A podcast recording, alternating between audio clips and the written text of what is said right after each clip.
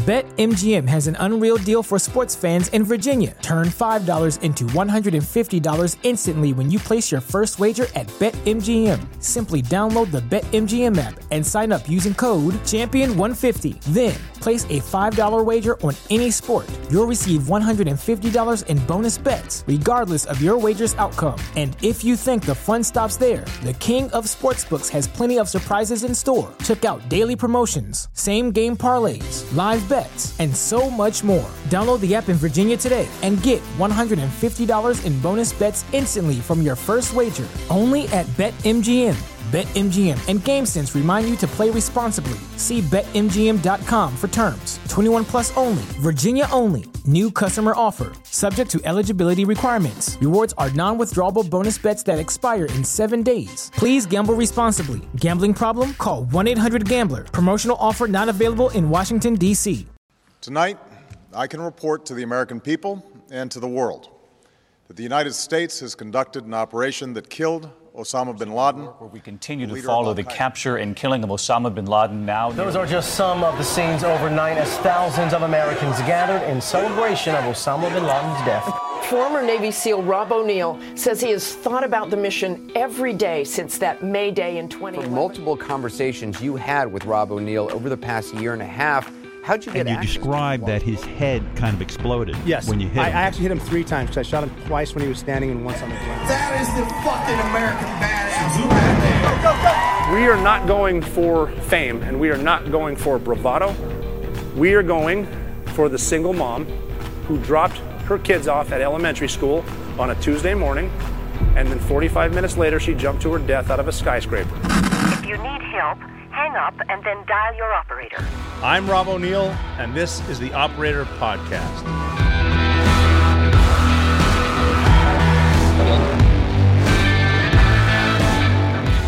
This is Robert J. O'Neill, and this is episode eight of the Operator Podcast. And once again, it's called the Operator Podcast because I'm not calling myself the operator. I'm calling us all operators in our own fields. I was an operator in the Navy. Now I, I'm an operator in the private sector, which means I, I'm trying to do stuff so I can uh, maintain the mortgage payments and the rent. You yourself are an operator, whatever you're doing. Um, if you're supporting your family, supporting yourself, making your making your life better, making your community a better place, you are the operator, and uh, that's what we're that's what we do. We're, we're going to sit here and talk about current events, other stuff like that. I do take questions off of social media at McHooyah, and I read them. Believe it or not, I will delete you if you're an asshole. But I um not on Twitter though. I'll mute you. You'll never know it. Um, but uh, I read them and I take them and we talk about them, and it's interesting to hear different topics, operator to operator, because believe it or not, we are all pretty much the same. I always mention there are the top 1%, the people that were born to do something and are complete freaks of nature. Like um, LeBron James is, is a one percenter. He was going to be in the NBA. He was going to be excellent. He's probably got another 10 solid years in him. Um, there are people that can um, work out seven days a week, don't take days off, are always in the gym, don't get hurt, one percenters. I've seen guys in the SEAL teams. I've been with guys in the SEAL teams that can drink all night, and I've seen them smoke uh, cigarettes. They rip darts till two in the morning. They're up at five, and they can still run those six minute miles. Pretty impressive. One percenters. Most of us are not that. They're called the one percenters because if you're in the one percent, you're not like the normal people. Uh, most of us are normal people, whether whether we like it or not.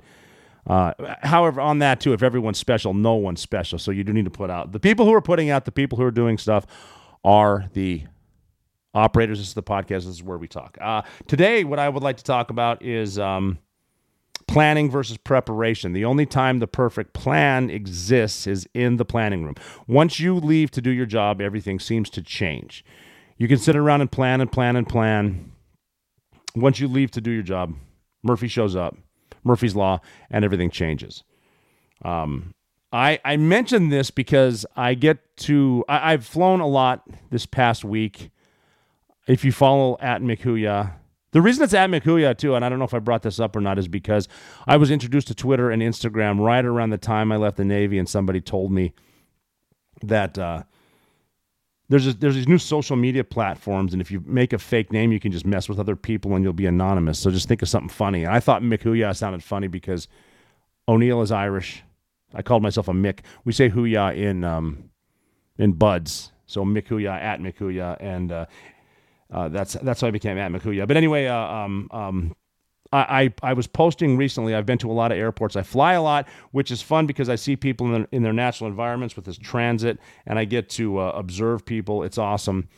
Uh, I get to deal with the TSA quite a bit. I'm a big believer in in um, always putting yourself in in someone else's shoes. Everyone is their own vessel, and I bring the TSA up because people like me, the travelers, deal with the TSA once in a while, and they um, don't like the experience.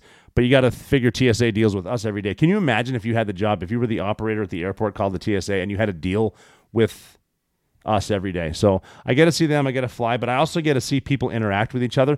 And for some reason, it seems like airports, they really bring up, they bring out the worst in people. Most people are afraid. Ah, not afraid, they're on edge. Because even though flight has been around for a while, a lot of people don't like to think about flying. They think turbulence in the air could be it. That's why the pilot's always monotone. Having said that, uh, people are kind of on edge. It's not, and one of the only things there is to do in the airport is drink. Uh, it passes the time, it takes the edge off, and eventually you have enough cocktails. You're like, fuck it, I don't care. Make sure you hit something hard. Um, but people are there. I deal with them. Uh, and it's important when dealing with people to put yourself in their shoes, to deal with them as people as well. The preparation versus planning. Um, you ever you ever been on a plane before and seen seen people get in arguments? And, and this happens a lot. I bring up DC quite a bit. I bring up the swamp a lot because very not very important, but very self-important people like to land in DC. And you, as soon as as soon as a, an airplane lands, you'll see you'll see somebody immediately stand up. They grab their shit and they want to get off the plane. And I'm sure there's a better way to get off the plane than we do, but we do it that way. People will start to grab their stuff, and then you'll hear the chest bumping fat guy fights with you know I, I have a, a, a sort of untied tie but no jacket, like the the the the walrus in the Arctic type shit. And then all you hear the the fight never gets physical, but it always turns into do you know who I am? And the retort is, well, do, do you know who I am? Uh, here, here's a little, uh, little nugget of knowledge for you. No one fucking cares. You are who you are. Take a breath. I, I said last time, just start with a smile, uh, and and um, everything will be everything will be okay. If you start with a smile and are nice to someone, I've had these interactions before, where be it on the plane, getting off the plane, on the plane, or taking the the little tram or, or, or the bus to get a rental car and you see someone everyone's crabby and you think this would be someone I could get into an argument with but you just give it a second and and say something nice. I had someone comment on something I was wearing and I smiled back and I was like and we had a cordial conversation as opposed to being those those two on a Spirit Airlines fight that are throwing haymakers out of nowhere. Just relax calm down take a deep breath slow is smooth smooth is fast. Put yourself in someone else's shoes uh, calm down, and the realization that's this is why I mean road rage. Trust me, I'm the king of it. I can yell and scream and honk the horn. You got to realize at some point too, we're all the same, and in traffic, transit, and usually the airports, we're never going to see each other ever again. It doesn't matter. I, as as someone who has had. Uh, possible international incidents on airplanes. It's shit ain't worth it, man. Calm down, take that breath. That's part of the preparation to get there. I, I bring up preparation again too, uh, uh, as b- being being aware of your surroundings. I mentioned they serve alcohol in planes, and there's no. You ever notice there's no drinking uh, time, and no one looks down on anyone else who's drinking in, in airports. Recently in Nashville, and they will serve everything from wall bangers to uh, whatever iced tea was stuffing them, tall beers. Someone's playing live music right as the airport opens, you know, because people are nervous or whatever. But uh, um, um, when you get on the planes, the, the, the preparation of getting there, that's there for a reason too. Um, instead of yelling at each other and all that stuff, take that time to, to the preparation of flying. When they give like the um, here, here's an example, the safety brief. They give a safety brief in an aircraft. At this point, everyone's staring at their phones. Most people have their headphones on, and no one's listening. Um, I, they have to explain, even though this is ridiculous. They explain the oxygen when it comes out of the um, I've never been on a plane when the oxygen actually drops down out of the thing, and I, I think as, as a as a as a, an observer of humanity, I kind of want to be on one of those planes in a minor incident where the shit comes out just to see the responses because I'm always the guy when the turbulence hits, and after you know a couple uh, a couple stiffies, I'll just start, yelling around. This could be it, guys. This could be it. But I, I want to see um, just how people respond because it's pretty obvious that when the um, when the, the oxygen comes out, that is meant for you to put. a- I mean, there's a strap and there's a cup. Put it on there. You're supposed to breathe because they're assuming that the plane depressurized because of altitude or whatever. They have it pressurized to a certain altitude inside the plane. But if it depressurizes, as opposed to the action movies of flying out of the plane, which won't happen, you know, you put the oxygen on, oxygen on yourself and then put it on your child. Or is that meme I saw that was kind of funny? It's a woman with a, a little boy in like a denim shirt and jeans, and it says, "Make sure you put your mask on yourself before you give one to your tiny husband." But now they're at the point where they're actually explaining. Um, they explain that uh, COVID is real and it's still out there, but you don't need to wear a mask. But if you want to wear a, wear a mask, and I'm sure they mentioned boosters because something's got to be sponsored by Pfizer, because how how else are they going to make billions of dollars off of us? But they explain that if you're wearing your mask, your cloth mask, which doesn't work, um, and you can get banned from an airline for not wearing one and taking a selfie and a tweet i.e., I've done that and been banned. But if you don't take off your cloth mask first, it, the oxygen won't work. We have to tell people this. And uh, we're not, I mean, I love people, but I think like uh, one of my sayings is never meet your heroes because you're to find out we're all pretty much as dumb as the other one. we get good at fighting each other because we can we can blurt out statistics on anything that we just read. We can regurgitate them uh, again on social media. But when we get together, that hurt. I mean, because we have um, you know the sharp teeth and the dumb teeth, so we are we're carnivores and herbivores, omnivores, whatever you what kind of kind of we're vores and we'll eat stuff. Um, but we, we also will will follow each other, and so we need to explain. Here's a mask that the government, who is ju- they're- not about party politics and staying in power or making money off the fucking companies that are selling you this bullshit and all these vaccines. They're just all about your safety. But take this off and then put that on, and then your tiny husband can live too. Um, but most people they need to be told that, but they're not paying attention. Again, they're listening to whatever. I do it too. I'm guilty of it too. You know when they mention your safety vest, and I'm talking about preparation because we mentioned in, in the last podcast the normalcy bias. People think everything's going to be okay until it's not. Just because something bad has happened means it won't. So you get that brief, and all that is an annoyance. You're pissed off about why you got the middle seat, not what happens in, the rare occasion of a water landing. Um, they tell you where your life vest is, and and actually they put it on. And there's that you know the junior flight attendant explaining to you, and God bless flight attendants too. They also put up with us all the time. Uh, and we only get to see the highlights of them whooping someone's ass. But uh, flight attendants, God bless them. Uh, I love them. I, I know a lot of. I see a lot of flight attendants quite a bit. And again, uh, un, underappreciated people who deal with us at all times and have to answer the dumbest questions and deal with us again, the dumbest people. Um, anyway, they explain to you. I'm sure you've seen it. Where's your life vest? Have you have you ever looked for it? Have you have you ever physically felt underneath? Because because they'll say some planes differ. Some are here, some are there. Blah blah blah. Here's the you know up front you'll see a raft, and sometimes the slide will come out when the fucking thing opens and everyone's screaming and someone's hair's on fire. Have you ever noticed where it is? Do, do you you should do yourself a favor. Look next time when they tell you. Just put down whatever you know Instagram or or a Grindr or whatever whatever you do.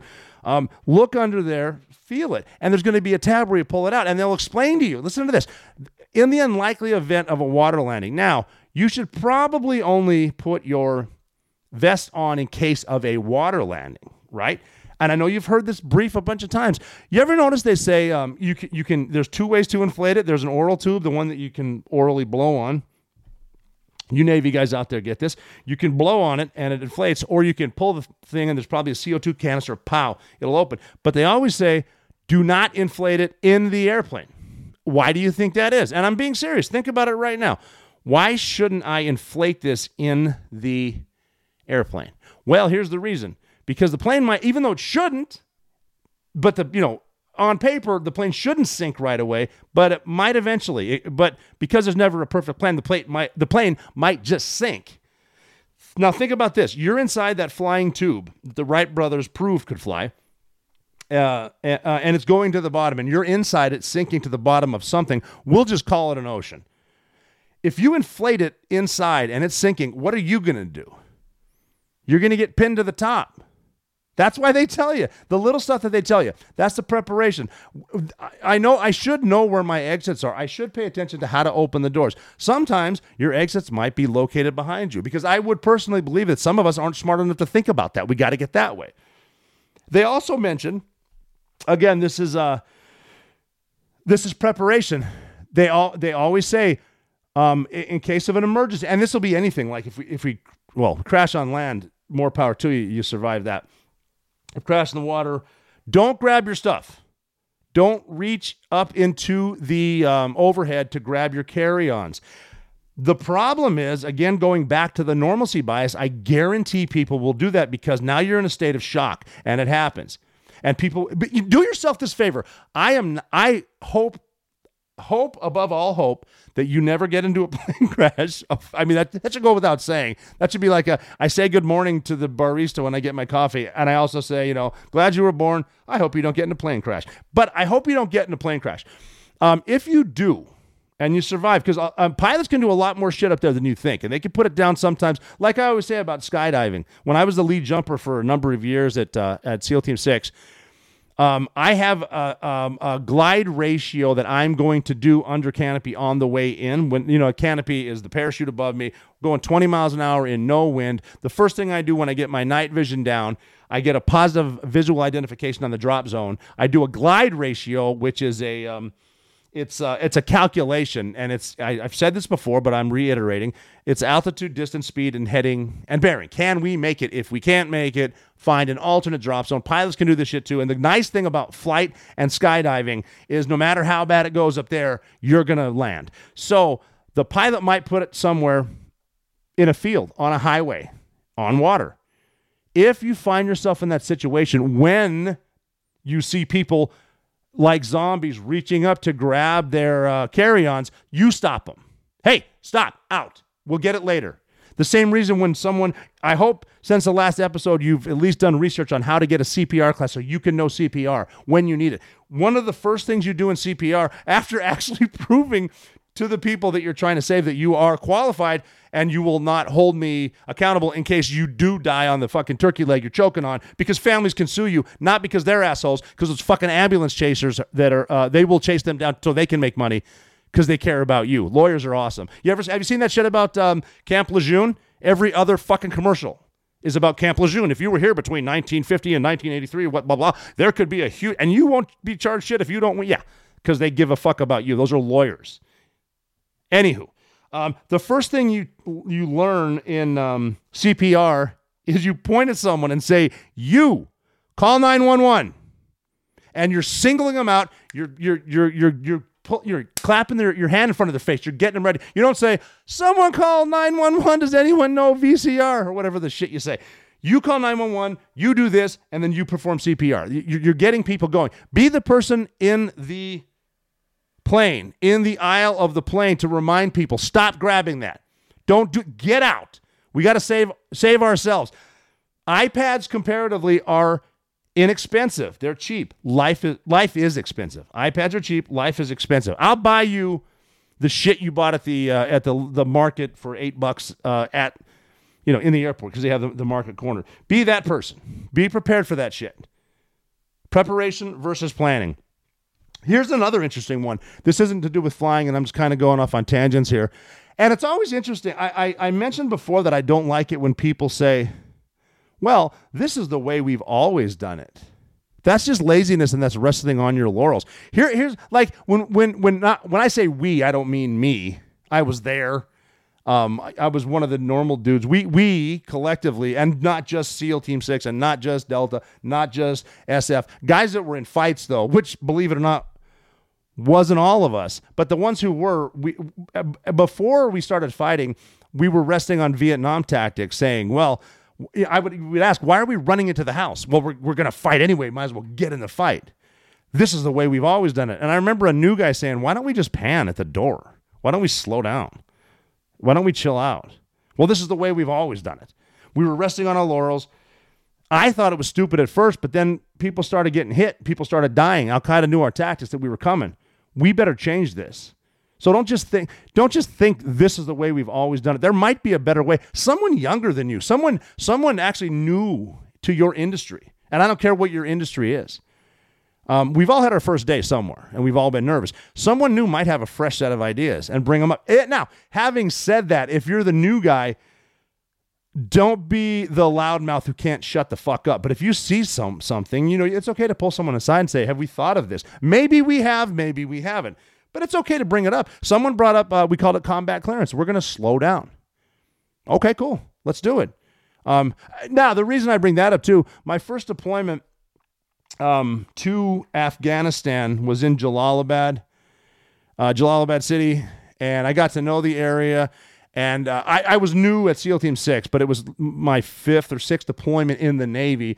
And then I started doing it, and then I was running different places, and I ended up back in Jalalabad a few years later. But I got to know the city, and it turns out, okay, um, bin Laden had a house. Osama bin Laden had a house in Jalalabad before 9 11. You know, he hauled ass after 9-11 after he, they found out that we were serious we're going to go fuck him up. Um, but I, one of my last deployments i was running several different i was a senior enlisted advisor in several different places. And i had a new guy not a not a seal but a new intel dude or something like that a new new dude to, new to the navy and he'd been assigned to our team. And i remember showing him a map study and we're like all right here's whatever blah blah blah. And we pointed to something on this map and we go this is bef- before before we got bin laden. And we said this is um here's Osama bin Laden's house. And he stopped us and goes, Oh my God, have we checked there yet? And we're like, Well, yeah. I mean, we checked. It's his old house. He, he good, good, good on you for being heads up. Check there. Um, but again, there's nothing wrong with thinking outside the box. I bring this up because I was having a conversation with someone in my travels, and it's it's good to talk to people again because we, we both realize we're all kind of from the same place. We're all pretty dumb, but if you slow down and if you're nice to people and you start talking to them, um, you know, the the dude getting on the plane who might have accidentally bumped you with his backpack because sometimes situational awareness you forgets you, you forget that you're carrying a backpack and you might turn it into someone. Also, don't be that fucking idiot. Anyway, you might be that guy, and that happened to me. And it, um, I ended up talking to him. Great guy. We had a good talk afterwards. It was it was just cool. Instead of me being you dick, I d- didn't say anything until later. Um, and I'm pointing out that there's, you know, so many different sides. But someone that I know lives in an area where, um, you know, crime's getting, there's more crime around. And one thing common in this person's neighborhood was uh, people breaking into into your cars and stealing your shit out of your car, shattering the window, going through it and stealing it. And um, what this person said was they just they leave their car unlocked. And I was like, well, that's stupid. And then that person said, "Well, no, that's not stupid. I mean, if you think of, if you and this is me thinking, well, that that, that isn't stupid because locks pretty much only keep honest people out. So if you leave it unlocked but don't leave shit in there, um, they might check it and just realize nothing's in there and close the door, leave it unlocked and leave, as opposed to shattering the window, which is easy, opening it, realizing there's nothing in there, and then leaving just the same way they would. And that's kind of interesting. Do I want to have nothing in my car and have nothing get stolen with the doors unlocked? Or do I want to have nothing in the car, have one of my windows get shattered and uh, I have to replace the window? It's kind of interesting if you think about it. That that is, I mean, and if they like at this point in technology, if they steal that shitty little radio you have, I mean, that was just coming. You're not, you, you, know, we don't have the ones like I had when I was delivering pizzas at the Vu Villa in Butte, Montana, which happened where you just yank it out and pull it and you carry it in like it's like a, a little robotic purse or whatever. But yeah, that's it's just an interesting way to think outside the box, but keep it simple. Master the basics, and uh, and you, you know you can pretty much do it. It's like it's like the, the shirt I'm wearing. It's uh um it we we took the idea. Of, it says front toward enemy to olive drab shirt. It said olive drab military. It says front toward enemy, and that's what a claymore mine says because you keep it simple. Um, it's it's it's uh, claymore mine is like a uh, what is it? Two pounds, a pound and a half C4. It's explosives on one side, and there's like 800 ball bearings. And the way it works is it explodes, and the ball bearings shoot out one direction, right? Uh, and it they go through the enemy and they kill them. But you don't want to put it the wrong way and have it come at you this way. So it literally says front toward enemy, and that's as simple as you can get. And on the back of these um, these uh, shirts and hoodies, in the same yellow color le- lettering, it just says back because that's what a claymore says. Front toward enemy, back is the back. And I even told people these uh, these sweatshirts that we make. Um, it's not a hoodie, it's not a t-shirt. It is an instruction manual on how to put on a hoodie or a t-shirt. Front toward enemy, back is the back. Kind of cool. And also, we have these flags on there too. So the story with the flag, the, the American flag looks backwards on these um on these shirts because we ended up doing that. I remember when we because we would wear the the um American flag where the, the, the 50 stars and the blue are in the upper left hand corner, and then the, the, the red and white stripes are on one end. And that's how the flag looks. But somebody decided, and this is maybe one of my conspiracy theories, that since we're in war now, we need to, as you run towards the. Um, as you run towards the fire, as you run towards the enemy, or in some people's cases, as, as you run towards the chow hall, uh, the flag is waving, so it's going that way. So they put them on the opposite end. It had to be someone. uh, Someone got paid to re-equip the entire military with backwards flags and wear them on the other shoulder because someone's getting paid for the hook and pile tape, or as you people say, the Velcro, and a different flag. So someone, I'm betting, in the Department of Defense, the Pentagon, or the government had a lot of stocks a lot of money in this in in the company, a lot of stock in the company that made these fucking things, and and then we were there. Anyway, they're on our shirts too. Front toward enemy. Keep it simple, um, and that's good for life. Whatever's in front of you, put it in front of you. Front toward the end. Wait, it's not just the enemy; it's whatever you're dealing with. Put it there. Keep it simple, and uh, keep it in front. Um, that that reminds me too, because I was I was talking about. Uh, young Rob when I was when I was dealing pizzas, which which was the I think the second best job I ever had. My my favorite job I ever had was working at McDonald's, and that's a no shitter. And I'm still willing to do this. Um, I think pound for pound, and I'm talking price versus quality. I'm not, I don't think you can beat the Big Mac. I really don't. And uh, that's just that's just me being me. I, I, I don't get me wrong. Love a Whopper, love a quarter pounder with cheese, and then there's the fight between you know In and Out Wahlburgers, Five Guys, shit like that. I think I think Wahlburgers wins that one, but pound for pound, uh, the Big Mac. You know what you're getting. There it is. And uh, I don't know if they got smaller or or I got older, but I, I a couple of them. The only thing better than a Big Mac is two Big Macs. That might that might have been Shakespeare. I, th- I could be making that shit up. Um, but it, it brought me back to my my um my uh, w- when I was pizza delivery at the Vu Villa after McDonald's, um, and uh, you know, it, it, I said the perfect plan exists in the planning room. I mentioned before that I joined the Navy by accident um, because uh, it was time to get out of town. And the easiest way out of Butte, Montana is to join the military. And not a lot of dudes join the Navy from Butte, Montana. They go Marine Corps or they go Army. And I went down there and the Marine recruiter wasn't there. My plan was to finish college, get an MBA, and work with my dad. Um, that plan completely changed when I got to college. Um, and then I, you know, I went to get out of Butte, Montana. My now my my uh, my plan after that plan, my immediate plan right in front of me was get out of town Marine Corps. Went there, the Marine recruiter was not in the office, Navy guy was. I talked to the recruiter because I maybe he knew where the Marine was. He said, You don't need to join the Marine Corps to be a sniper. We got snipers in the Navy. I was looking at him thinking, Okay, you're a professional recruiter. There's no way as a recruiter you're going to lie to me. So I joined. Um, and then uh, life kept going. I'm, I'm a huge believer in the butterfly effect. What, what you do now, the, the most minute decision that you make could greatly impact everything ever it, the, for the rest of your life. And the butterfly effect is something along the lines of uh, butterfly flaps his wings um, east of us in Africa, and that wind gets stronger and stronger as it grows over the uh, Atlantic, which is an ocean. And it turns into a hurricane, and that's called the butterfly effect, something like that. I, I do need to research that, but I'm, I'm going off on tangents. Uh, I think about the butterfly effect, and th- get a load of this. Um, if here's here's my I, I was uh, had I not joined the Navy, had I been good at football or, or, or been better at basketball or not had a bad experience uh, and just stayed in Butte, Montana, I never would have joined the Navy. Had the Marine recruiter been in his office instead of out to lunch, literally, if it wasn't lunchtime, let's say I went there in the morning and he was there, I would have joined the Marine Corps. Great. I would have been a Marine, never known about Navy SEALs and how handsome they are. Um, but because I went at noon, because he was at lunch, because the, the Navy guy needed a quota, not because he gave a shit about me, I joined the Navy. And because I joined the Navy, I figured I would just, okay, I joined the Navy. I will stay in for four years, four or five years. I'll still be young. I can come back to Butte, Montana, which at the time I thought was the mecca, the capital of planet Earth. I thought when people said the city, they weren't talking about New York. They were talking about Butte, Montana. But um, I, you know, I went there. Uh, uh, uh, five years I'll stay. I made it through training. Didn't plan on making it to training. I thought I would be on a Westpac on a Navy ship somewhere, going out to uh, Indonesia and um, the Philippines and Taiwan. And who knows if that would have happened? A completely different um, lineage, if you will. But I made it through. Uh, and before you know it, out at SEAL Team 2 on the East Coast, my time is now up in between meeting people, different relationships. Um, but because the the guys that were so good that made it through SEAL training, the Navy SEALs I served with, that time flew by. And time does fly by. Remember that. The one thing we have in common is time does not stop moving. It keeps ticking. Take advantage of what you're doing. But it, because say the guys weren't cool. Say it sucked to be a Navy SEAL.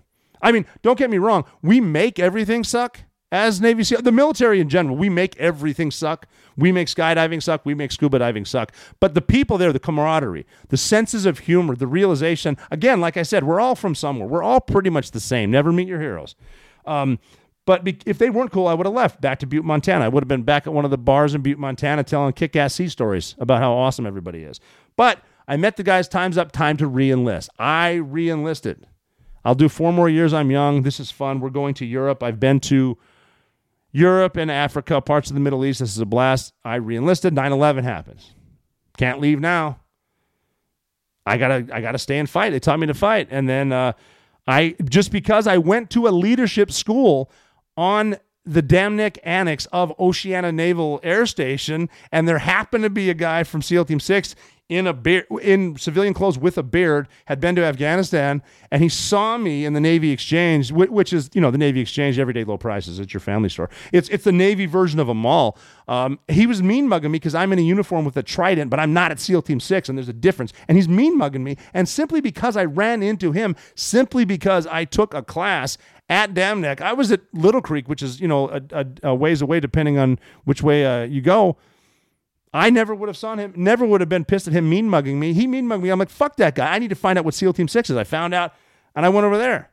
And then, as luck would have it, someone at a place at one of the squadrons liked me and I got Red Squadron. Because I got Red Squadron, I was in a certain place.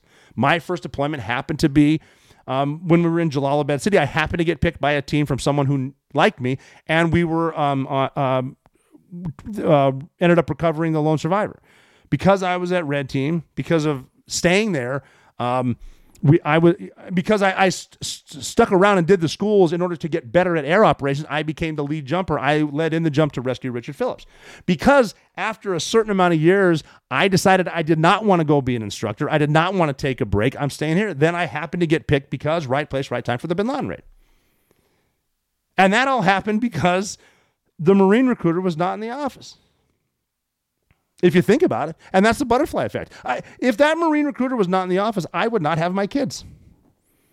It's crazy when you think about it that way. And we all have that. Think back to little shit that you decided that didn't seem like it mattered at the time, but it made a big difference. That's that brings me to um that keep it simple. Keep keep it simple.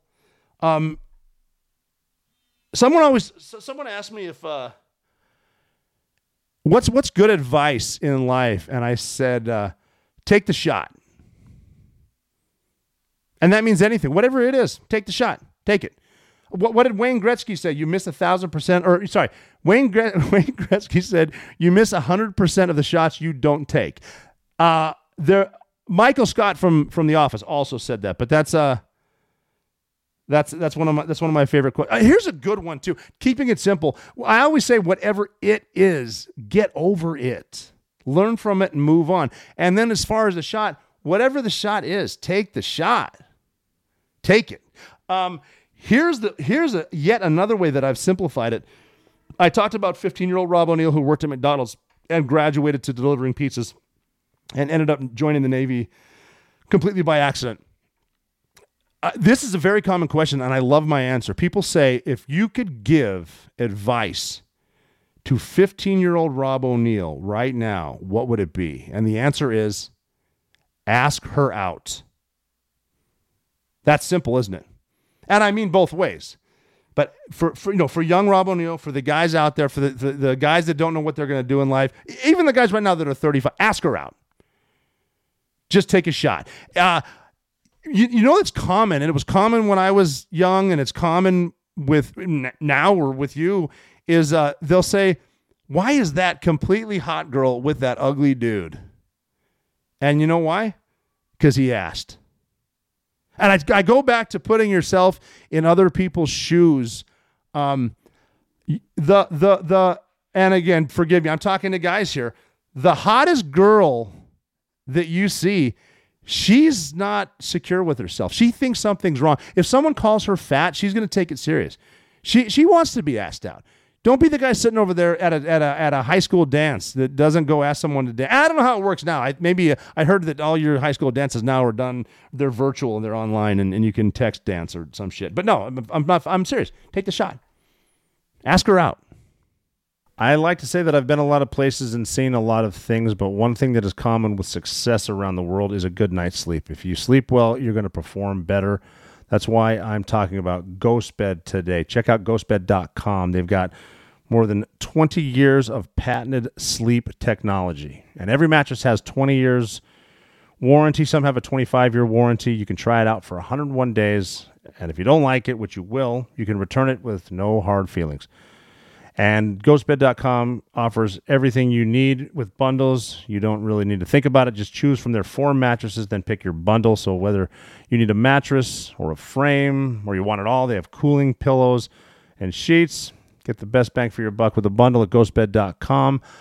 Uh, this coming from a high performance team, this is high performance sleep.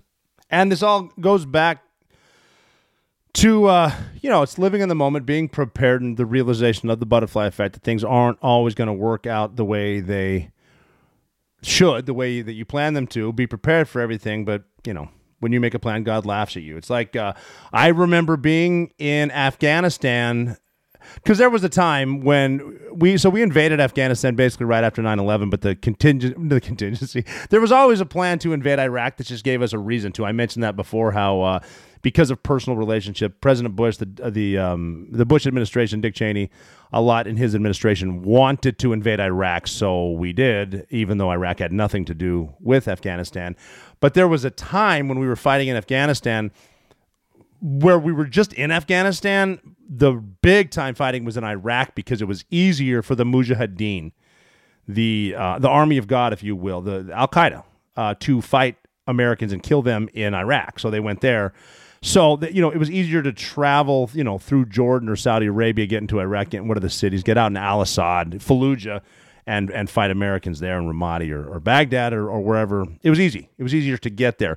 So we weren't fighting a lot in Afghanistan. And I remember with this with a small team that we had, we were stationed out of Bagram, Afghanistan, and that was a that was a time where like um, uh, just a couple people there, and we had like a Halloween party there and stuff like that with other branches of service. Not a lot going on, but we did have stuff here and there. Um, I'll, I'll, get into those when I talk about different missions. They, they do come up. That's why be ready to fucking fight because your life can change in the blink of an eye.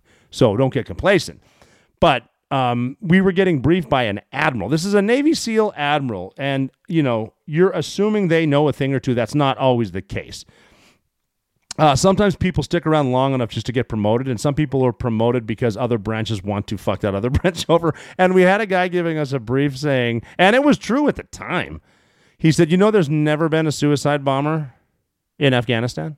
So don't worry about that. There's never been IEDs in Afghanistan. So don't worry about it. And it's like, okay, um, but what if there is? Well, there won't. Okay. Okay. So I guess we'll just we'll just blow that off. And you know, obviously shit went down and they're they're just because if you think of the choke points in Afghanistan, there's so many more roads and urban areas in Iraq. Um, there, there's fewer in Afghanistan. There's choke points, man, and you're going to get hit there. You will eventually. I, Iraq is a prime example. Um, so uh, President George W. Bush started the war in Iraq in 2003 based on what happened to his dad with Saddam Hussein, Iraq, 2000. If you can imagine, they both had wars in Iraq. What happened in in a nutshell, in Iraq, the first the, the Gulf War, uh, Desert Storm, is we were able to uh, assist the getting getting the um, Iraqi army out of Kuwait because they did invade Kuwait. Um, we we got them out, and then the the the Shia would rise up with us with the assumption that the Americans would keep pushing forward to Baghdad to take out Saddam Hussein and, and his his regime, uh, the Ba'ath Party. But we didn't. We, we killed a bunch of Iraqis. The Shia rose up, and we told them and the Kurds, the Kurds up in the north, that we will help you. We will get rid of Saddam because I mean let's be real. He did have weapons of mass destruction. We do know that at the time, and they went somewhere. I'm not going to get into that right now because we could talk about that forever. But the Shia, so Saddam was a Sunni. and the Shia were uh, who were you know the the the the Shia were prominently Iran in Iran, but the Shia in Iraq were being oppressed violently by Saddam a Sunni, and they wanted him out of power. And again, that's an, just gives me more ideas for another podcast to talk about all that entire thing over there because it, you know whenever there's interest in oil, you're going to find out we will go to war there.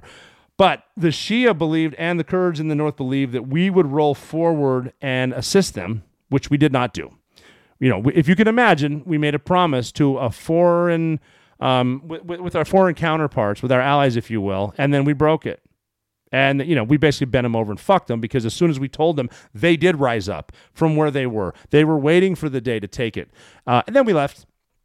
And Saddam slaughtered them, a lot of them, used, used uh, chemical weapons against a lot of them, killed them all. So when we came back, in 2003 because we're so bad at remembering our history, but we're so good at saying this is the way we've always done it. If you don't remember your history, again, I'm going to be repetitive. If you don't learn from your history, you're going to repeat it and sometimes violently. So we're rolling through. This time, though, we're doing fucking thunder runs, and I'm talking straight up tanks, Marines, soldiers, Air Force. There's spec ops in there. There's the you know the invasion story that when you're the ages that we were, I don't give a fuck who you're telling us to invade. We're going to go kill. So we're rolling up there. And here's here's the big plan. I'm going to break it down to enlisted guys. Um, so the enlisted guys can understand it. I was enlisted. I wasn't a really smart officer. So we're going to roll up there. We're obviously going to destroy the elite Republican. You ever notice that everyone else's um, special forces are elite until we meet them and destroy them? But anyway, we're going to do that destroy that. We're going to take Baghdad, which we will. And then everyone's like, cool, what's the plan after that? Well, the the everyone's going to rise up and they're going to be on our team because Saddam's gone. it. We're like, okay, cool, but what if they don't? And the answer was, well, they will. Yeah, but what if they don't? Oh, but they will. But they okay. And anyway, they didn't. And that's the problem with um uh, be prepared for the. Uh, it's it's never. There's nothing ever wrong with thinking outside the box and what's the worst possible thing that could happen right now, and hopefully being prepared for it. And everything that you think of that you prepared for, pro- something else will happen. Uh, another example too, jumping around, was uh, when we jumped in to rescue Captain Richard Phillips in 2009. Um, SEAL Team Six it was actually designed to rescue American hostages at sea, and it had never been done since 1980. So if we do the quick math, that's 28 and a half years ish, maybe more, whatever. Carrier, yeah, it's math. Um, never been done. So that's a lot of time to train. And obviously, you know, I was born in 1976. SEAL Team 6 was born in 1980. So I wasn't in on the initial initial plans, initial plans because I was doing like kindergarten and shit like that. But um, from 1980 to 2009, which you know is a while, they we probably should have thought of everything, but we never thought of a fully enclosed orange lifeboat being towed by a Navy destroyer. But that's just what happened. So that's the preparation. You got to you got to just be there. Um, um, so the preparation there, we're gonna get. I talked about claymores and things like that. Uh, I, I, talked about um, the operators. Um, how we're all operators. I needed to bring this one up because I, lo- I love humor and I love people that have good a good sense of humor. And there was a joke. Um, you know what? One of the operators who gets overlooked, and we all use take advantage of their skills, as farmers. Um, farmers out there don't get don't get credit. Like w- when we have a, a you know a, a government forced lockdown, did you notice how we were running out of meat and stuff like that? No one ever wonders why. And uh, there's more than just um, there's strategy involved with that too. If you a lot of people, a lot of governments can take control of you based on hunger who controls the food supply. And you got to you got to give some love to the farmers because there's never uh, they're never given the proper credit. There's a there's actually a speech given by a guy by the name of Paul Harvey who was probably the best the best radio personality ever. And he said, look that up. Actually, go to YouTube and find his. It's a couple minutes about a farmer. It's badass. But a farmer's an operator, and uh, there was a joke told. I'm going to g- give you the, the, just the basic version of it. I, am not going to say it uh, exactly, but uh, President Reagan, who was known for his great sense of humor, was giving a speech somewhere, and he told the story about uh, an operator, about a farmer. He said, "There's um, there was an old farmer that had this piece of." Creek bottom land that had never been developed. And it's all rocks and it's all brush and it's it just you know, it's it's it's it's the Wild West, and uh, you know, he he he he sees it. He starts working hard, backbreaking work. He starts clearing it. He's moving the brush. He's cleaning it up, hauling the rocks. He's cultivating the soil, uh, and he changes a lot of that. He uses the irrigation to make. Um, you know, he's planting vegetables. He makes a garden, and it became a garden. It was gorgeous. Uh, everything's nice, and and uh, he's very proud of what he did, and he, he's so proud of it. He's at a Sunday service one day. This old farmer, and uh, when the service is over, he he you know after all this the, the months and months of work, the he says to the the preacher, "You want to come over and check out the land? I'm really proud of it." And the preacher agrees, and he comes over there, and he he took one look at this place, this garden, this farm, and the preacher said, uh, "Wow, these are." These are the, the, the biggest, ripest vegetables I've ever seen. Praise the Lord. And look at these green bean, beans. The, the, man, the Lord has blessed this place. Look at all this wheat that we have now. And boy, God has been good. And, and look at the height of that corn. Man, the Lord has certainly blessed you. And the, the farmer was over on the side and he's kind of getting more and more fidgety. he, he said, uh, Yeah, well, you should have seen this place when God was doing it by himself. So I have been around the world. I've been a lot of places, and there are definitely two things I know. Mismanagement governments lead to economic destruction, and gold has value everywhere on the planet. Whether it's incompetence or intent, the result is the same. Rising inflation and wasteful government spending are destroying the U.S. dollar.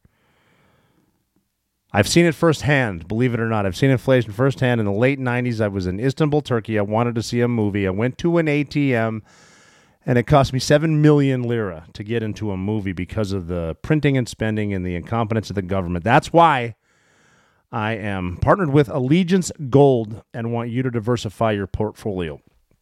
My friends at Allegiance Gold can help you protect your IRA or 401k with physical gold and silver, or if you prefer, have it delivered securely right to your front door. Their approach is different. They focus on educating and developing a long term strategy that's right for you. That's why Allegiance Gold has some of the highest ratings in the industry. Five stars with TrustLink, AAA rated with the Business Consumer Alliance, and an A plus from the Better Business Bureau. Go to protectwiththeoperator.com and get up to $2,500 of free silver on a qualifying purchase when you tell them the operator sent you. Or give them a call at 844 790 9191 that's 844 790 9191. We can't control the Biden administration, but we can prepare for the consequences of their mismanagement of our economy.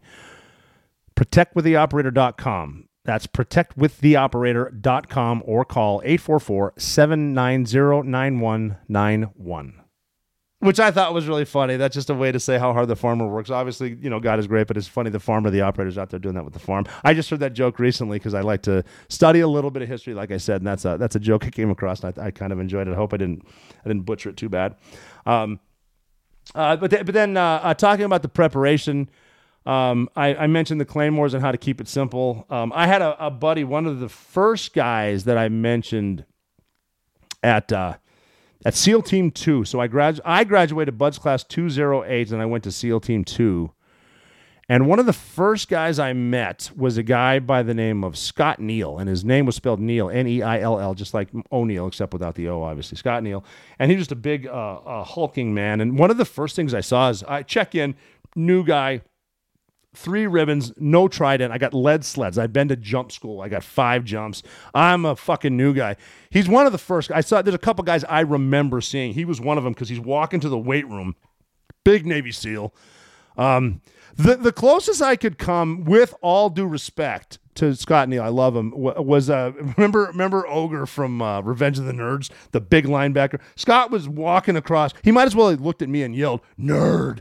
He's walking to the weight room. He was drinking a gallon of milk. And I just love that shit. He was he was awesome. He he turned out to be my um to be my LPO, my leading petty officer in one of my platoons, and I, I love the man. He he's not he's no longer with us, um, but uh, like he was just he was so awesome, so funny. He had that real, I mean, big tough guy, a great guy, a, a complete tactician. His rate was his rate was this is before SO special operator became a rate in the Navy. You you have your rate and uh, um whatever you know uh, pay grade you are. Um, like so, I was a parachute rigger or air crew survival equipment PR, and then three. I was a PR three, a third class. He was an SM one at the time when I met him, which is a signalman, first class. Um, so he's a first class petty officer, signalman. He was so good at tactics that um, uh, he knew the signals. Like before communications, the Navy guys get out there with the two flags and they're like doing all the cool shit and they're talking back and forth during uh, underway uh, um, replenishment and shit like that, or how ships talk. They're talking with the flags. Awesome. He knew shit like that. Great fucking dude. Big gallon of milk. Um, and and we so we weren't SOs. He was an SM one. And I remember I, I actually asked him one time. Uh, uh, um, what how to refer to him because I don't know if you, you you call your chief chief, you might call the executive officer boss. The CEO is obviously sir, um, but what do you uh, what do I how do I refer to you? And so this is SM1 Scott Neill, and he said uh, you can just call me uh, SM1 Fat Cock. I'll answer.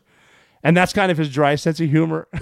Speaking of claymores, he was so funny. Well, like I'd go hang out at his house and like the, we you know young single navy seals he, he was like he had a house to himself very clean very clean dude and but we would have like kegs or something. Someone you know someone that got advanced and got their measly navy bonus would would put some money down for a keg so all the team guys would meet up there and we all go drinking or whatever. And uh, i was at his house on a friday after work. And uh, i was i was essentially asking him for a ride to the bar. We hadn't been drinking yet but he's you know maybe if he drives then we'll obviously before uber get a cab or god forbid walk and so, uh, I, you know, we're going to go to this bar. And I said, Hey, uh, uh, uh fat cock, uh, how are you going to get to the bar? And he looked at me and he goes, I was thinking about uh, hopping on one foot backwards. I'm fucking driving, man. You want to ride? And I, I, said, Yes. And it was just funny because we were bullshitting again about, he was a master preparer, very good at everything. One of the guys that when he was wearing his gear, we talked about gear before first line, second line, third line gear. He was a guy that knew where the shit was. Reaching the backpack, uh, grab it here. He, he knew where stuff was just because he was so good at everything. And we were same day and we're bullshitting. And we were, for some reason, in his house and I was talking about uh, security uh, in the house. You know, obviously you got guns in your house and whatnot. And I said, well, hey man, what, you know, you're a big tough dude, but what, if you're um, you're in your house and you hear someone like trying to claw through the window. Like they're outside, they're in the perimeter, but they're outside the house still. How do you handle it? How do you handle them? And he looked at me straight face and goes, "Clack off the claymores." And I I laughed. I go, and he's staring at me. I'm like, claymores, run toward enemy. I don't know if he was serious or not. A, a good. Um, here's another good Scott Neill story. And, and um, so there's a thing out there. I don't know why that that um people lie about shit they do and once you it's again the butterfly effect. If you start if you lie but need to live that life for the rest of your life it's going to get bigger and bigger and bigger and you're just going to get busted. But for some reason um, there there a lot of people pretend to be navy seals. A lot of people say that uh, sorry about that my phone.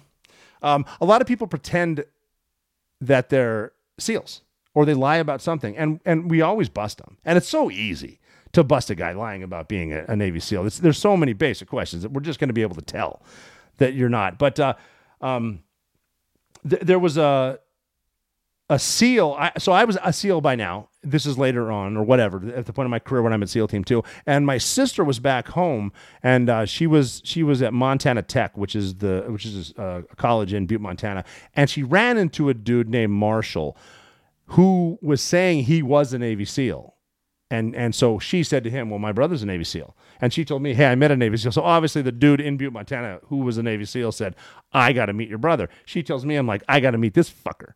So we um we met up. Uh, we agreed to meet at Maloney's Bar on Main Street in Butte, Montana, and I'm in there first because I don't know if I'm gonna you know meet some dude who's lying, and he's coming in there, and uh, he whatever we see each other, and I said, um, I said, "Hey, I'm Rob." He goes, "Hey, I'm Marshall." So you're a SEAL, huh? Yeah, I heard you are too. And, and uh, he, he said, uh, What BUD/S class are you? I said, 208. How about you? He goes, 186. I said, 186. Uh, Scott Neill was in 186. And he goes, Yeah, we were in the goon squad together. it's like, boom, legit drinks. So that was pretty cool. Just uh, the way you can do that. I had to bring Scott Neill into it with the Claymores, be prepared, all that stuff. And then Marshall. Uh, don't lie about being shit because you're to run into someone that's doing it. Um, and uh, you're to get called out. So it, when you fuck up what you will, own it. Get over it. There's no reason to keep lying about shit. Oh, you never, if you know the truth, you never need to remember anything else. It's that simple. And uh, I, I, bring up Scott Neill because he, uh, uh, God bless him, he died. He he did 20 plus years in the Navy, retired as a chief, and then uh, he died on his motorcycle a few blocks from his house because I think he was trying to avoid a cat in the street and he hit his head on a on a um, mailbox. So um, life can change in the blink of an eye, and take advantage of it and uh, remember what's important. What if I told you that food shortages are no joke? They're coming soon. That's why I strongly encourage you to get some emergency food. It stays fresh for the day you need it, even years from now.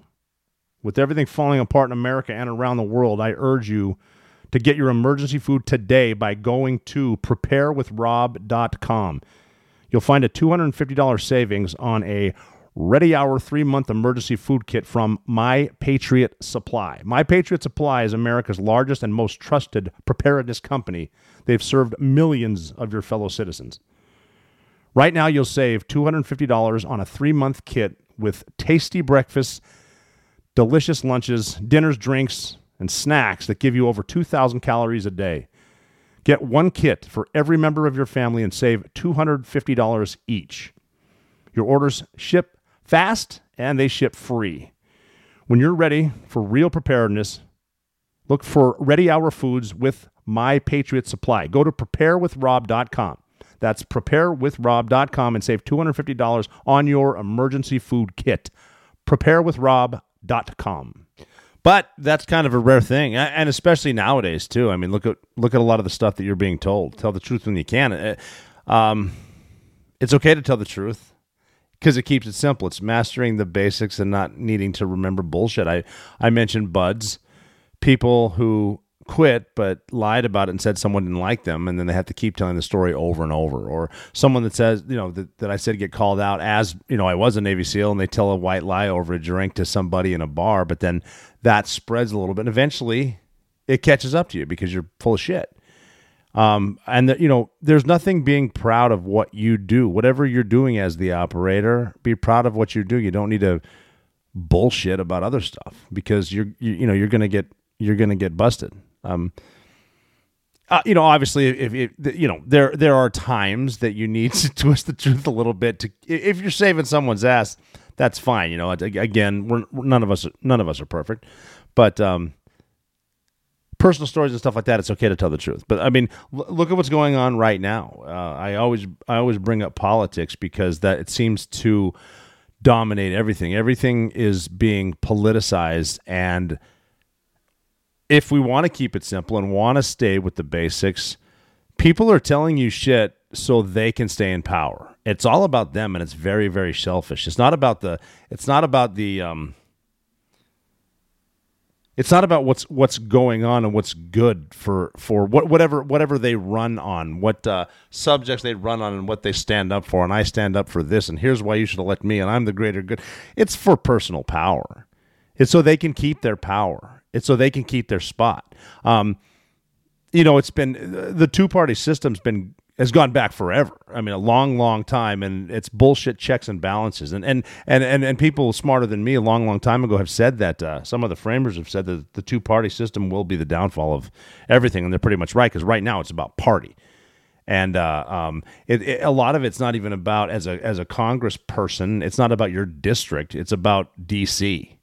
Uh, look at all the money that funnels in for senatorial races from other states that shouldn't even matter. It's because they're worried about the seats in the fucking chamber in DC so their party can stay in power. Look at the further the left goes because classic liberals aren't as crazy as as the word liberal sounds. I mean, a lot of us are, are more socially liberal than liberal than we realize. But the far leftists, the leftists, the Marxists that come out that get in power, the squad type people, they, they'll talk to sitting members of Congress and say that if you don't come this far left, we are going to run someone in the primary against you, so you won't even be up for election. It's all about the personal power. You get you get uh, senators that say they're going to vote, they swear up and down that they're going to vote a certain way for the people of their state, and then at the last minute, like the the Inflation Reduction Act or whatever the shit is called, that um, it's basically the Green New Deal. They just flip on it because they're worried about their personal power. And there's no term limits. There should be term limits.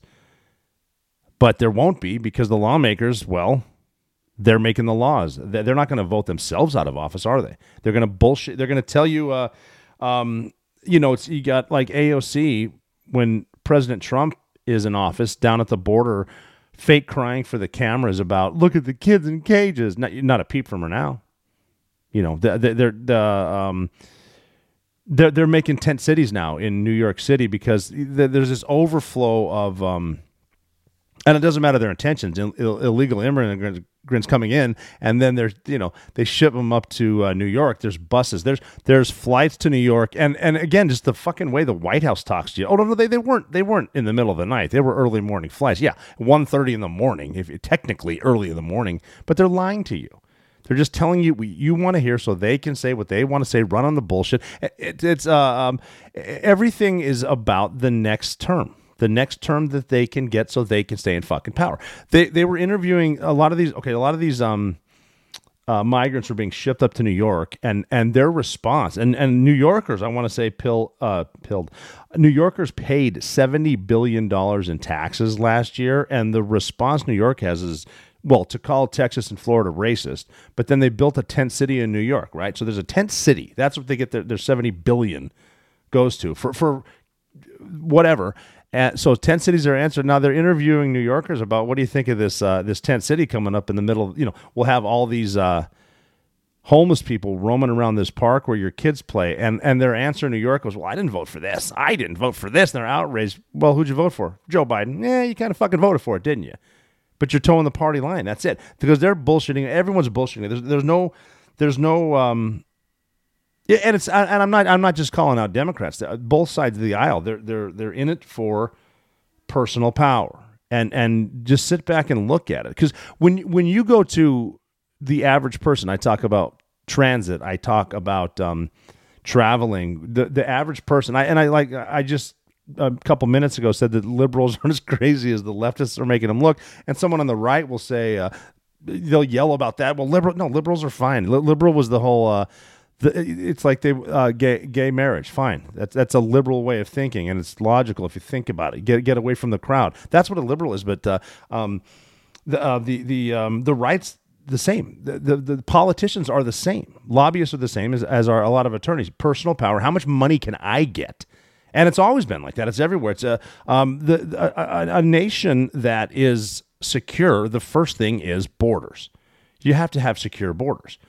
But but the the borders are open because the left wants to get more voters because they assume, which in itself is kind of prejudice. I'm presuming they're going to vote Democrat. Let as many as we can in, and we'll get these acts out to let them vote. That's why they they don't want IDs because they don't think you can get IDs. They want everyone here to vote because they're assuming they're going to vote left. Once they find out they're voting Republican, boom, that border's shut and that's it. It's it's about power. It's about it's about it's not even about uh, uh, it's not it's about the their personal power, their growth. Why do all these politicians live in mansions? Is it because they're public servants? Bullshit. They're making a lot of money a lot of different ways. Party, personal power, party, party, party. It's all about the party. Ne- you never hear about arguing for your district. most people in Nancy Pelosi's district don't know that she's their representative. And that's and again, like I was saying, it's, it's both sides. There's, there's a there's a guy right now that was running, who was um, endorsed by Donald Trump, um, J.R. Majewski. Uh, he's, he's running for Congress, but they found out that some of his uh, records. He he said he was an, an, an Afghan war veteran, and they did some digging and you know i wasn't with him so i you know i wasn't there but it looked shady to me but they're saying that uh, he uh, he only deployed to Qatar, which is in the Middle East, a country in the Middle East, and they said he was an E two in the in the Air Force. So he's loading planes in Qatar that are supporting it, and and I'm a big believer in the team. I love the team. You're a part of the team. There's more than just the salespeople. They're the people um, building the product that eventually gets sold. But the military is the same way. Everything from the mechanics to the air crew, obviously the intel people, the uh, the the the people who feed the troops, the guys that go shoot the you know, it's all part of a team. But it seems like he embellished um, his war record. And as opposed to own, and again, I wasn't there, but as opposed to owning it, he says, no, no, well, my, uh, I, I did deploy to Qatar, but the rest of my mission was classified, which some people might buy. But people who have deployed know that's probably bullshit because, first of all, as an E2 in the Air Force, with four years or whatever in, you're not exactly flying up the ladder. I doubt you're going to get on the classified missions. But as someone who was on a lot of the missions, pretty much every mission I've been on, the famous ones movies have been made out of. I've never had classified orders. Um, I, I mean, I'm there are probably missions that are um, classified. There's shit that like I do have shit that I haven't talked about. I just haven't talked about it. Um, whatever. But I mean, the shit that that was important. You guys know about it by now. And not just because of me, it was out before I left the Navy, but but a lot of this I mean there are guys out there that you'll never hear from and God bless them. Uh, but but guys that um, if someone says, "Yeah, I worked, but it was classified," why are you? Why do you think you're thumping your chest just to tell you I can't tell you? And a lot of guys you run into, e- either you don't know because they just didn't tell you, but the guys that are saying, "Oh yeah, you know, I was in the so and so for a number of years, but uh, I don't like to talk about it. I don't want to talk about it." Well, why are you fucking talking about it? Most people that um, say I can't talk about my service have nothing to say. And it's kind of an insult to a lot of the men and women who were actually out there sleeping in the bullshit, getting shot at. Now that the you know the wars are over, now that all of a sudden everyone talks about this. So I'm just saying that this dude, whether or not he's telling the truth, and it just looks kind of shady. Um, it you know it all comes down to uh, what can I say to stay in power, and then not even being realistic about it. Look at the uh, um, the, like I said with the borders, they they they one side will call the other side names. If you think the uh, well, the left will say the borders aren't open. You know, it, um, as there's millions of people crossing that we know of. What about the ones we don't? Yes, there are good people crossing that want to make a better life for themselves because they left socialist countries to a country that now a lot of the people trying to get in power and a lot of college students want socialism. You didn't you didn't uh, escape socialism just to make more socialism. But I mean, but but but what about the people who are sneaking and they're they're grabbing people that are on terrorist watch lists. They're grabbing, and these are the ones they find in camouflage. Like there were ghillie suits, and I don't know how shitty a ghillie suits they had to have been. If you get busted in a ghillie suit, your sniper instructor sucked. But that it's real, and there are people crossing. Yet, uh, depending on the party that's in power, they're going to tell you one thing or another. If they're crossing, then we call them dreamers, and uh, we call them other names or, or, or, whatever we name them. But but uh, um, if, if you're against it and you want closed borders, you're a racist. And listen to the name calling and listen to the same fucking arguments over and over because it grandstands for the next election. They can get you with your emotions for a couple different things, and that's it. Don't think about what's real. You know, the, the, you talk anything about energy, and we'll get into the more stuff with it. Yeah, I mean, have you noticed that everywhere we're fighting, there's oil and gas? A lot of that going around. A lot of oil and gas in Ukraine. A lot of oil and gas over in that shit ton over in Iraq. We've been at war in Iraq a few times.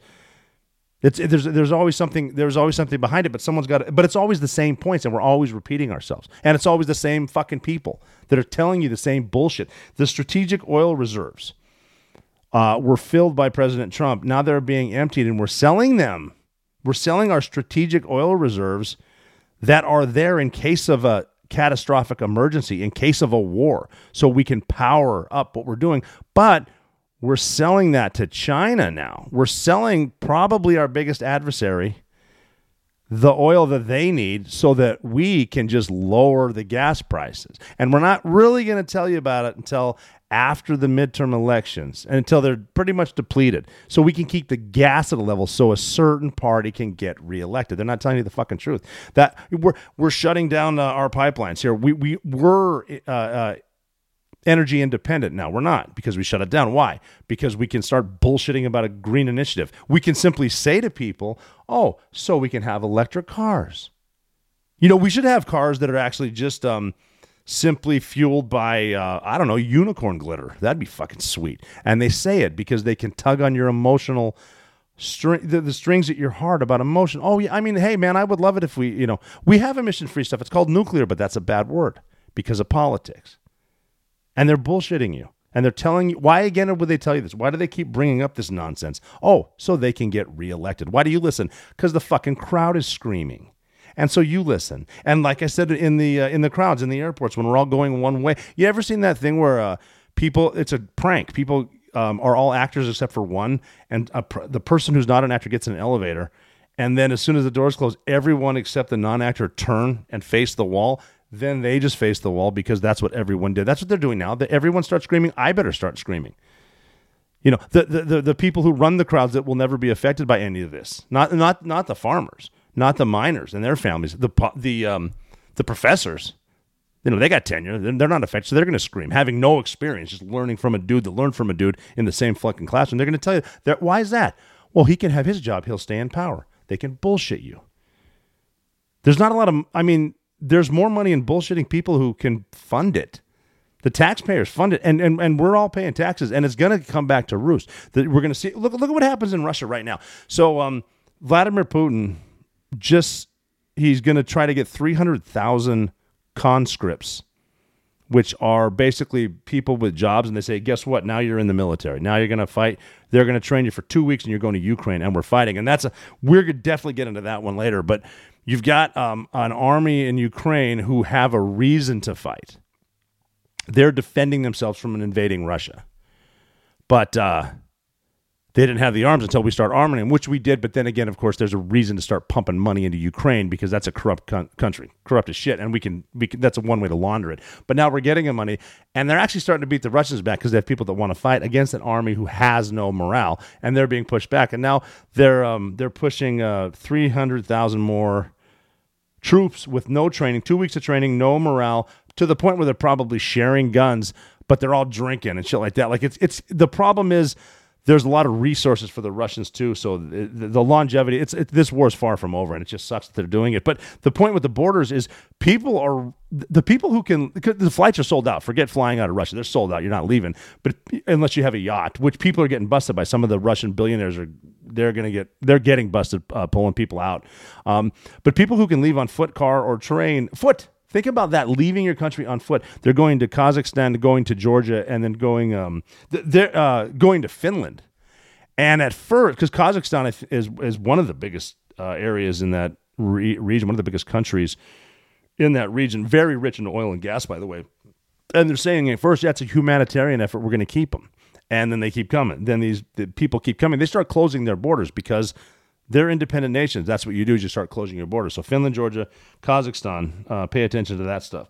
But um, yeah, that's all happening. And and again, it's just um, the lies people will tell you to stay in power. You got to watch out for, and it's it's happening everywhere. Um, it doesn't bring me a lot of joy, but I mean, if, if you just step back from the herd, I was mentioning that we're, I, I hope I'm right when I say omnivore, like we eat everything, but we are a herd and a prey mentality when you can be a wolf. If you just stick to the facts, kind of back away a little bit and look at what's happening around you. That's how you can help. And and if you, I mean, I'm not, I'm not, I'm an independent. I'm not a Republican. I'm, not a Democrat. I hate the two party system. I think it's corrupt as shit. I know it is. I've seen it.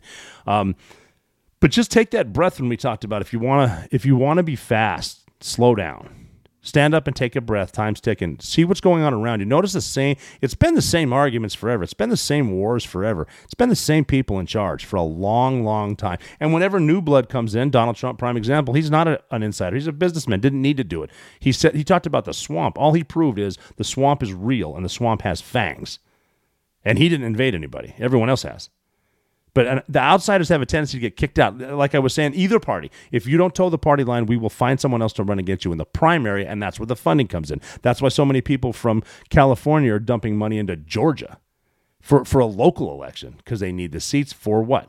The party. Why do we need the party? For power. Why do you need power? So I can get rich. Not remembering what's important. Um, it's a very, very important, though, to take that breath. I, I, I bring that up because I was able to do a couple things – in my travels. I don't just travel so I can come up with funny quips and meet kick-ass um, flight attendants, which I have, by the way. I've had some flight attendants have, you know, just kind of put you in perspective and say it's not that bad. Blah blah blah. That you know, I'm bitching about a, a middle seat or some shit. Not, not important. Um, wasn't even that good of a story, but they're awesome.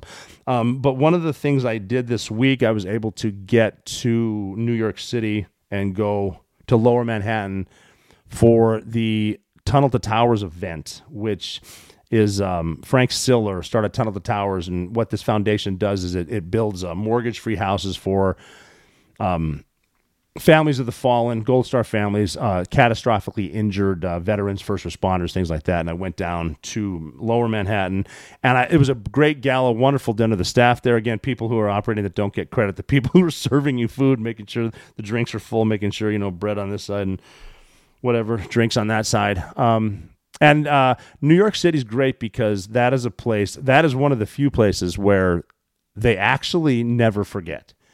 And I'm talking. Um, well, Frank Siller's brother Stephen Siller died on 9/11. He finished a night shift, and then he they were actually going to go golfing. He got through the tunnel.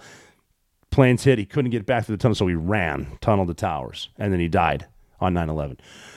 So um, to, to, to talk to some of the retired um, firefighters and and and uh, cops, Port Authority Police, New York Police, uh, NYPD, obviously, uh, FDNY, and people there just to, to see it, to to see real families. There were there were families there from the 13 Americans who were killed in the uh, Bosch withdrawal. That withdrawal from Afghanistan that we fucked up because of politics, and the 13 families were there, and actually see people um, still traumatized. I mean, not still traumatized, still in shock, and the tears of losing their husband or their son.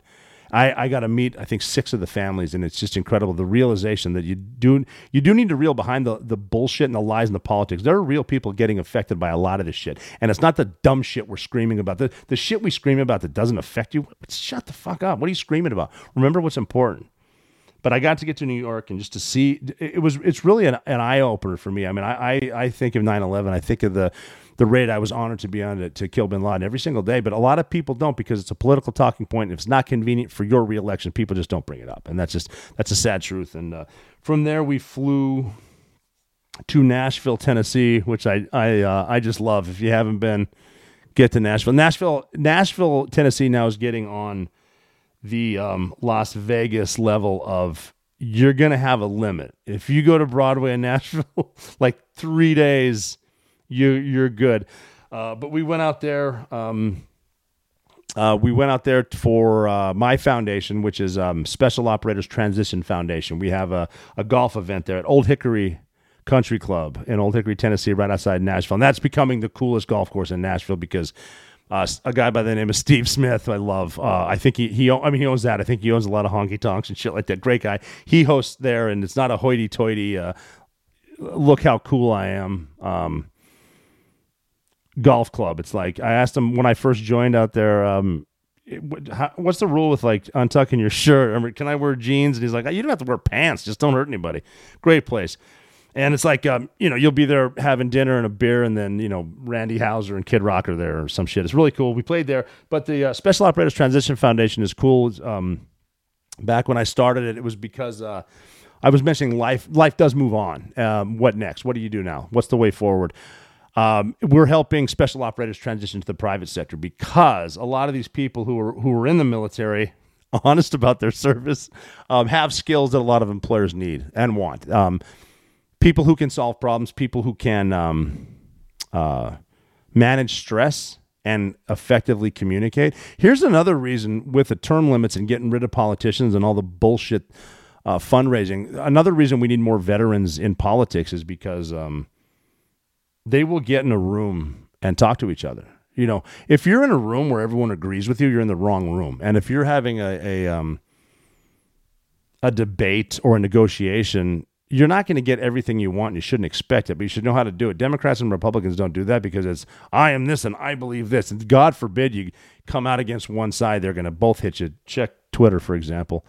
Um, but uh, that these veterans, we we went out there, um, great time. Um, check out sotf.org, sotf.org, Special Operators Transition Foundation. We did that, and we flew back, and uh, just a great weekend. Uh, I I want to get more into um, into Russia and all that stuff. Uh, um, it's just it, it's interesting what is happening with similar similar enemies and um, different foes, but it, it all kind of comes back to the same Cold War shit, and then we're all friends, and then we're negotiating. And Then we get good leaders, and they go, and then we get other ones. And uh, how serious is Vladimir Putin? He mentions nuclear weapons. Here's a guy that was raised, uh, didn't know he was poor, but he was poor. And one of his, one of Vladimir Putin's things was like they would go outside and play in the yard that had. Um, the like, roaches were obviously everywhere where he grew up in Russia, and then they would go outside. Uh, he he mentioned in one interview that they would play with um, rats, like chase them with sticks and shit. And he said he stopped doing that one day when he when he had a rat that was cornered, and it was a big rat, and he fought for his life. And he, and he said, uh,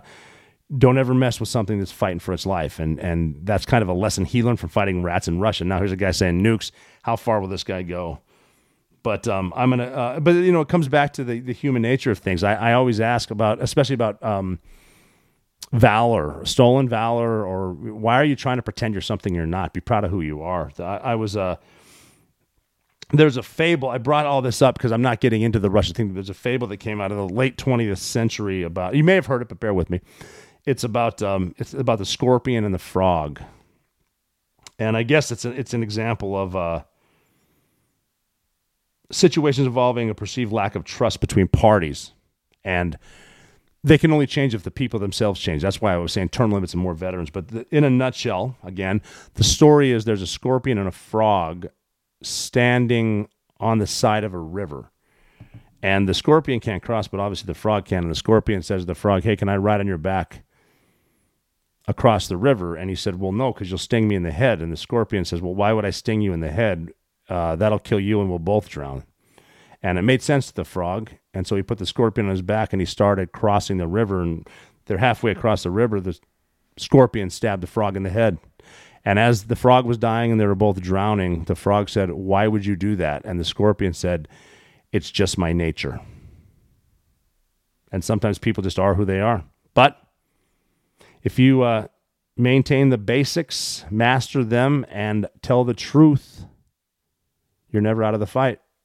BetMGM has an unreal deal for sports fans in Virginia. Turn $5 into $150 instantly when you place your first wager at BetMGM. Simply download the BetMGM app and sign up using code Champion150. Then place a $5 wager on any sport. You'll receive $150 in bonus bets, regardless of your wager's outcome. And if you think the fun stops there, the King of Sportsbooks has plenty of surprises in store. Check out daily promotions, same game parlays, live bets, and so much more. Download the app in Virginia today and get $150 in bonus bets instantly from your first wager only at BetMGM. BetMGM and GameSense remind you to play responsibly. See BetMGM.com for terms. 21 plus only, Virginia only. New customer offer, subject to eligibility requirements. Rewards are non withdrawable bonus bets that expire in seven days. Please gamble responsibly. Gambling problem? Call 1 800 Gambler. Promotional offer not available in Washington, D.C.